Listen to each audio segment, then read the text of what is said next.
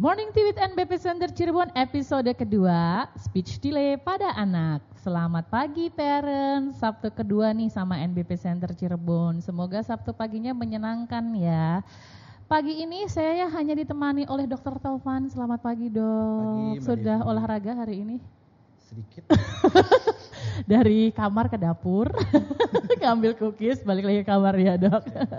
Ya dok eh, episode kedua kita mau ngomongin tentang speech delay nih Soalnya banyak banget dok di Instagram tuh orang pada nanyain Anak saya dok, terlambat ngomong belum bisa ngomong. Nah episode ini kita mau ngomongin itu dok. Ada beberapa pertanyaan yang sudah kita kumpulin ya.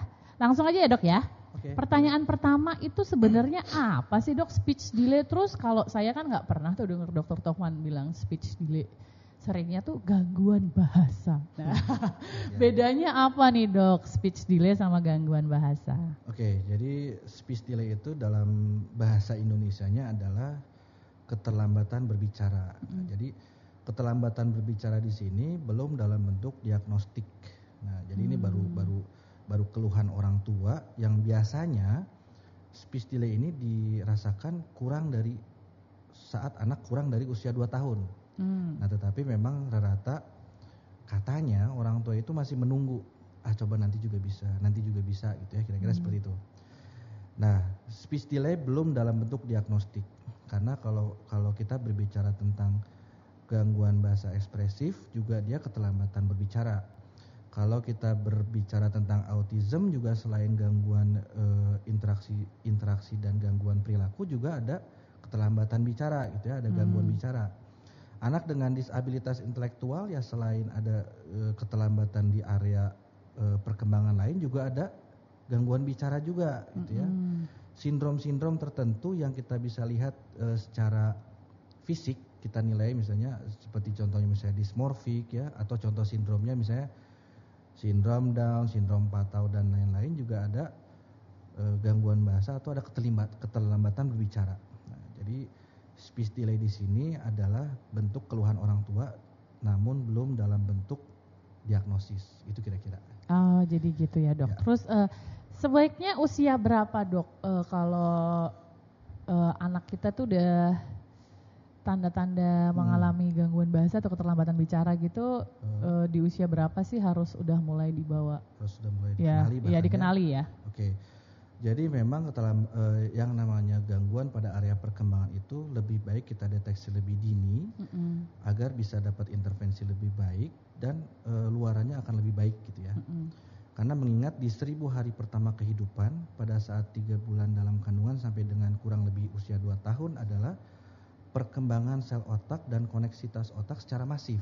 Hmm, Nah, jadi itu area yang tidak boleh kita sia-siakan. golden period. Golden period betul sekali. Nah, juga eh, area eh, usia emas kita sampai dengan usia lima tahun, di mana di situ adalah puncaknya perkembangan eh, neurologi untuk eh, permasalahan bahasa dan kognitif. Nah, jadi batas batas bahasa itu sebenarnya ya jangan lebih dari usia lima tahun kira-kira seperti itu. Mm-mm. Nah, deteksinya bisa menggunakan eh, apa namanya buku eh, kesehatan ibu dan anak. Di situ ada tuh screening secara kasar. Dikenalnya bisa lebih dini gitu ya, eh, dengan menggunakan eh, apa namanya buku KIA tadi gitu ya. Atau misalnya kita bisa eh, apa namanya kenali dengan eh, apa namanya eh, konsultasi ke profesional gitu. Contohnya misalnya bisa ke dokter anak gitu ya, atau mungkin ke psikolog dan lain-lain. Eh, kenyataannya memang orang tua masih sering sekali menunggu Mm-mm. walaupun dia sudah ngeh terhadap kondisi anaknya gitu ya. Masih nggak apa-apa. Oh ya, nanti juga bisa. Nanti juga Oh bisa. kurang diajak ngobrol gitu ya Iya. seperti itu. Bisa jalan dulu. Ya, jalannya pintar, bisa loncat-loncat ya, Iya. bisa naik telepon. Nah, biasanya itu faktor apa aja dok yang menyebabkan anak itu eh, terlambat bicara? Atau mungkin dari jenis gangguan bahasanya sendiri itu ada ada apa Ya. aja sih gitu? Oke betul. Ya. Jadi faktor yang menyebabkan eh, keterlambatan berbicara di sini tergantung diagnostiknya. Iya. Ada gangguan bahasa ekspresif, yaitu eh, biasanya disertai dengan perilaku ADHD juga ya, attention deficit hyperactive disorder. Itu lebih cenderung ke oleh karena genetika atau diturunkan. Nah, Hmm. atau mungkin juga pola asa asuh yang mungkin memperingan atau mungkin memperberat gitu ya. Nah, lalu yang kedua gangguan bahasa reseptif gitu. Tidak cuma eh, gangguan dalam mendengar juga mungkin gangguan dalam memahami eh, bahasa gitu ya. Hmm. Contoh misalnya memang gangguan dengar. Nah, itu sudah sudah barang tentu harus dikoreksi pendengarannya gitu ya. Atau misalnya autism spectrum disorder. Nah, itu eh, bisa karena berbagai faktor tetapi juga lebih cenderung eh, lebih sering di- eh, disebabkan oleh genetika atau mungkin intellectual disability gitu ya. Contohnya misalnya eh, ke- infeksi pada saat kehamilan gitu ya.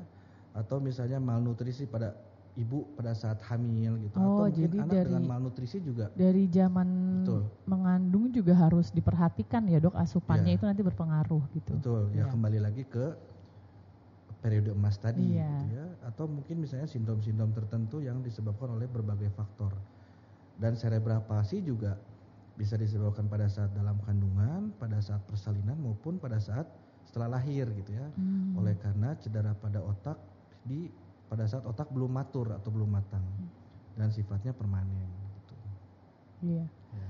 Terus eh, kira-kira apa ya eh, red flag Mm-mm. gitu untuk eh, anak-anak kita nih dok kayaknya eh, ini harus segera dibawa ke profesional gitu-gitu kira-kira Iya. untuk parents nih red flagnya apa aja dok gitu mungkin di harus dikelompokkan umur ya kalau nggak salah ya nggak bisa dipukul rata gitu.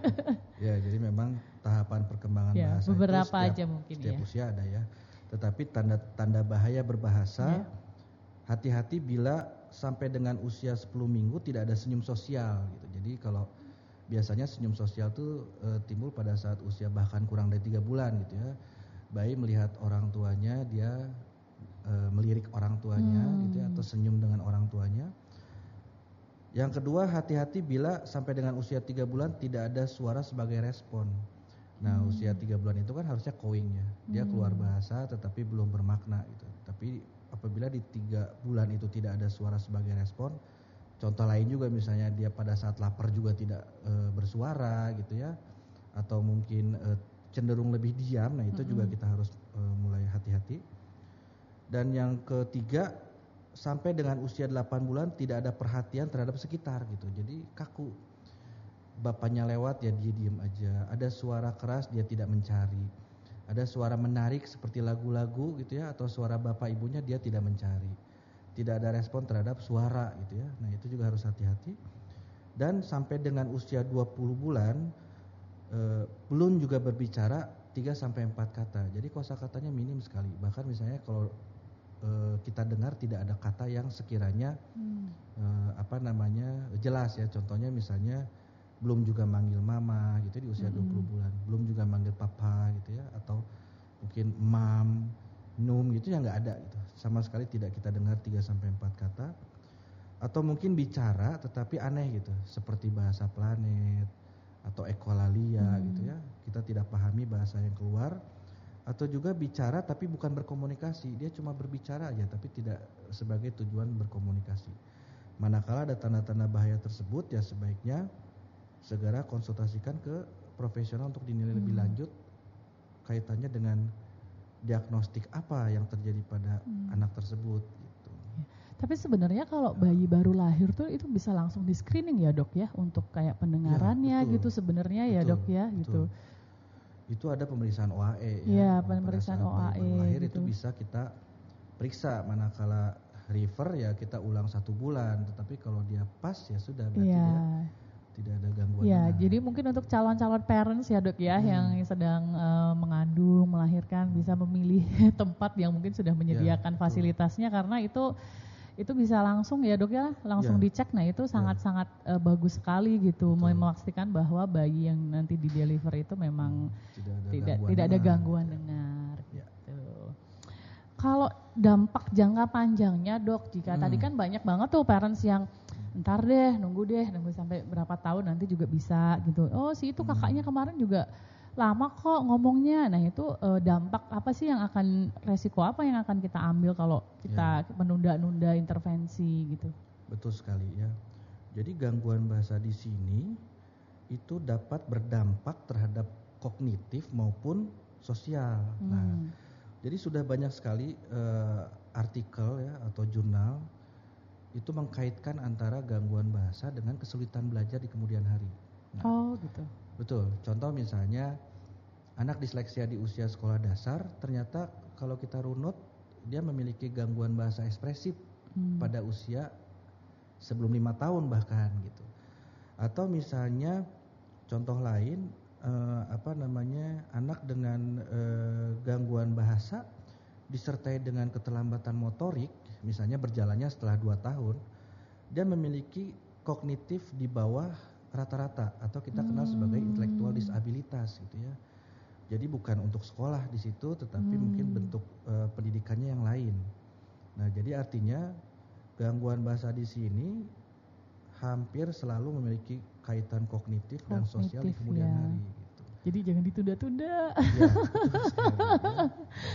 betul sekali, ya. Jadi itu ya eh, sangat penting sekali untuk melakukan de- deteksi sedini mungkin ya dok ya, Ya. kelihatannya memang sepele Hmm. nanti lagi apalagi kalau di garis keturunan atau familynya memang Hmm. ada sejarah seperti itu dan nggak bahasa. apa-apa nggak apa-apa gitu ya tapi memang eh, resikonya dan setiap anak itu setiap individu itu berbeda ya dok ya Berbeda-beda. jadi memang harus dilihat. Nah, mari kita sekarang cek mitos dan fakta seputar keterlambatan bicara, dok. Dokter silahkan dikonfirmasi ya. Ya. Em, mana nih? Saya sedang eh, mencoba mencoba. Eh, bentar, bentar. Saya cari dulu. Tadi ada yang saya dibanding anak perempuan, anak laki-laki lebih lambat bicara. Benar atau salah, dok? Iya, jadi berbagai referensi mengatakan katanya anak laki-laki itu 3 sampai 4 kali lebih banyak mengalami gangguan bahasa atau bicara dibandingkan Hmm. perempuan. Gitu. Memang benar ya? Iya. Resikonya lebih besar dibandingkan anak perempuan. Nah ini, belajar dua bahasa di waktu yang bersamaan atau bilingual pada anak kecil berakibat terlambat bicara. Nah ini banyak nih Oke. sekarang nih Iya, anak-anak kecil udah bisa bahasa Inggris. Bahasa Inggris ya. Jadi gini, eh, kaitannya dengan perkembangan neurologi pada anak sampai usia lima tahun itu memang puncaknya area bahasa dan eh, kognitif. Hmm. Artinya lebih dari satu bahasa itu tidak masalah sebenarnya dia akan lebih mudah menangkap Hmm. pada saat usia tersebut Mm-mm. gitu ya mau mau bicara bahasa Indonesia bahasa Inggris nah tetapi dipertimbangkan baik-baik apabila anak tersebut ada gangguan bahasa Hmm. Nah, artinya misalnya wah anaknya ada keterlambatan berbahasa gitu ya Mm-mm. jadi kita harus pilih bahasa ibu gitu ya Mm-mm. jadi mungkin bahasa Indonesia dulu diperkuat gitu baru nanti ya untuk bahasa Inggris di kemudian hari apabila sudah eh, bahasa bicara ma- maupun komunikasinya baik nah sekali lagi gangguan bahasa di sini bukan karena terlalu eh, lebih cenderung karena memang kognitif eh sorry lebih cenderung karena genetika Hmm. gangguan bahasa ekspresif, genetika autism, genetika gitu ya, intellectual disability bisa karena eh, apa namanya gangguan pada saat kehamilan ya, juga bisa genetika. Jadi bukan karena bahasa yang terlalu banyak. Hmm. Namun memang sering sekali kita dapatkan anak dengan gangguan bahasa ekspresif yang sudah mendasarinya, lalu dia masuk ke dalam eh, pendidikan anak usia dini yang bilingual akan menjadi memperberat bahasanya gitu. Hmm. Itu mungkin yang sering terjadi. Namun eh, bilingual bukan penyebab sebagai gangguan berbahasa. Gitu. Ya, karena mungkin ada yang dalam satu keluarga Oh. eh, bahasanya beda-beda, Ya. anaknya bingung gitu. Jadi sebenarnya dia bingung karena menyebut eh, mamahnya menyebutkan satu Ya. benda beda, ayahnya Hmm. beda gitu. Jadi dia kayak bingung ini apa Ya. sebenarnya? Padahal Benda apa ini? Bahasanya pun biasanya Iya. memang dia belum pahami sebenarnya. Iya, mungkin bisa jadi Ya. gitu. Nah, sa- satu lagi terakhir deh, Dok. Oke. Menggunakan empeng atau pasifir membuat bayi mengalami gangguan bicara. Ya, itu mitos ya.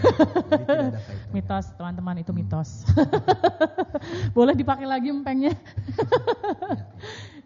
mitos ya, Dok ya. Jadi nggak apa-apa ya pakai empeng ya. Atau Ya. nggak boleh? Ya sebenarnya sih dilihat usia juga gitu ya. Manakala dia sudah usia 4 tahun Sampai masih berapa pakai sih. Dok? Sampai Nah, jauh, sampai usia berapa boleh Oke. pakai? Jadi empeng itu eh, memang biasanya digunakan untuk anak usia kurang dari enam bulan ya. Nah, eh, kurang dari enam bulan. Tapi kita lihat juga misalnya di usia tiga bulan pakai empeng itu sudah tidak layak, atau mungkin di dua tahun dengan dengan e, motorik yang baik pun itu sudah tidak layak, Hmm. gitu ya. Jadi dilihat juga gitu. Hmm. Nah, empeng di sini kan hanya untuk e, apa menstimulasi apa oromotor. Hmm. Nah, jadi empeng itu bisa digantikan peranannya pada saat anak usia 6 bulan. Misalnya contohnya pada saat dia eh, apa eh, masuk ke dalam makanan pendamping ASI, Hmm. yaitu ma- makanan-makanan dengan tekstur mulai dari yang eh, lembut, yang semi keras atau ya Hmm. atau mungkin yang bertekstur seperti makanan keluarga yaitu juga bagian dari eh, stimulasi terhadap area mo- oromotor. Iya. Jadi memang empeng itu ya tidak perlu-perlu banget. Mungkin Eh. hanya tren. Iya, betul.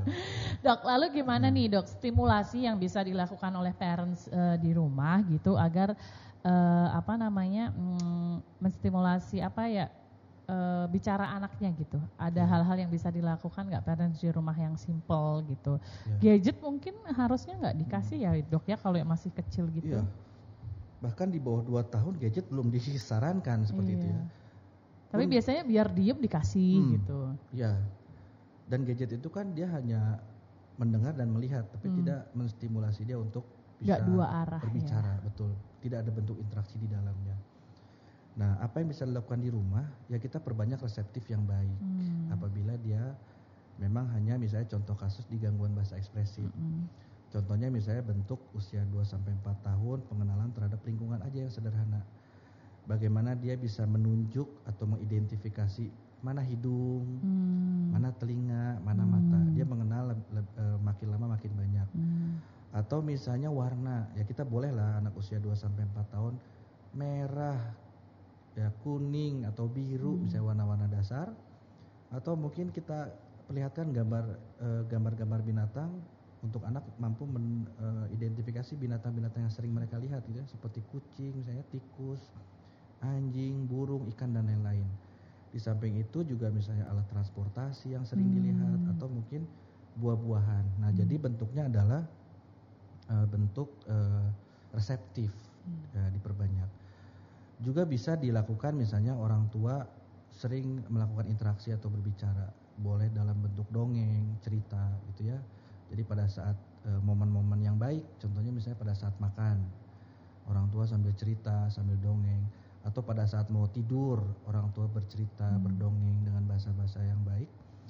Kalau dia tidak ada gangguan reseptif, ya itu akan tertangkap dengan baik, gitu ya. Walaupun memang kita tidak tahu nanti kapan bahasa tersebut akan keluar. Hmm. Nah, memang untuk area ekspresif kita eh, apa lebih cenderung kita butuh eh, profesional. Nah, Hmm. tetapi boleh juga misalnya kita prom di rumah, apabila dia mau makan dia cuma menunjuk eh, piring ya kita eh, paksa dia untuk mengatakan setidaknya maem atau misalnya Iya. makan atau misalnya mau gitu ya, Hmm. tidak langsung kita semua berikan.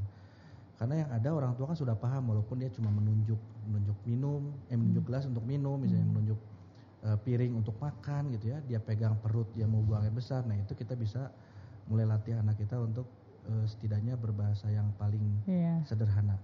Karena nggak semua orang Deddy Kobusier ya dok bisa baca Ya. pikiran. Ya.